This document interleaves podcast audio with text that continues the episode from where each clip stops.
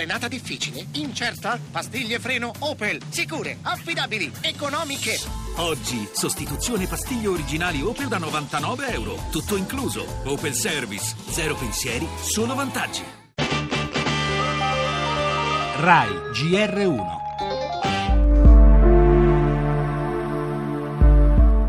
Sur les Champs-Élysées, une attaque est intervenue. C'è stato un attacco sugli Champs-Élysées contro alcuni agenti di polizia. Uno è stato ucciso, altri due sono feriti assieme a un passante. Une passante a également été touchée. Ero lungo la via Georges V, Champs-Élysées, abbiamo sentito questi spari e siamo scappati. Siamo tornati lungo la Seine, abbiamo visto una persona per terra.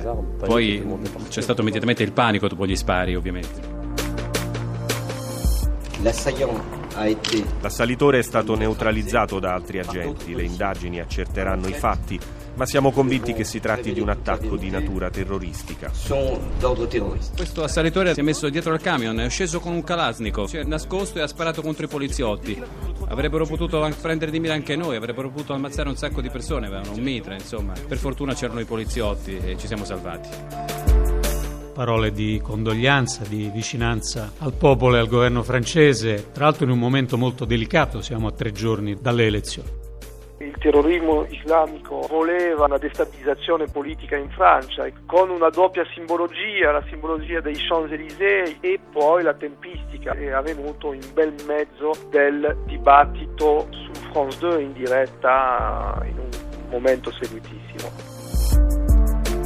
Più di ogni altra cosa colpiscono il luogo e il momento dell'ultimo attacco nel cuore di Parigi, come spiegava Jean-Pierre Darnis, direttore del programma Sicurezza e Difesa dell'Istituto Affari Internazionali.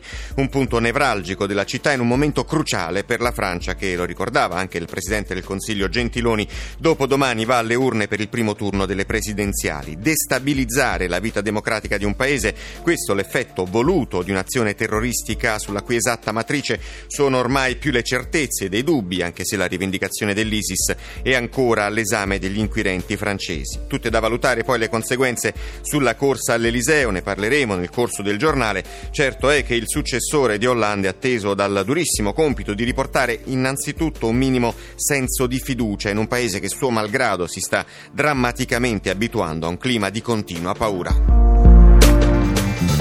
Nel nostro giornale anche il caso del Grande, tra poco nel centro di det- detenzione di Mula il giornalista incontrerà console e avvocato, parleremo poi della sentenza del quarto processo per la strage di Via D'Amelio, condannati boss e falsi pentiti e seguiremo i passi avanti della legge sul biotestamento dopo il via libera della Camera, occhi puntati sul Senato che dovrà dare l'approvazione definitiva.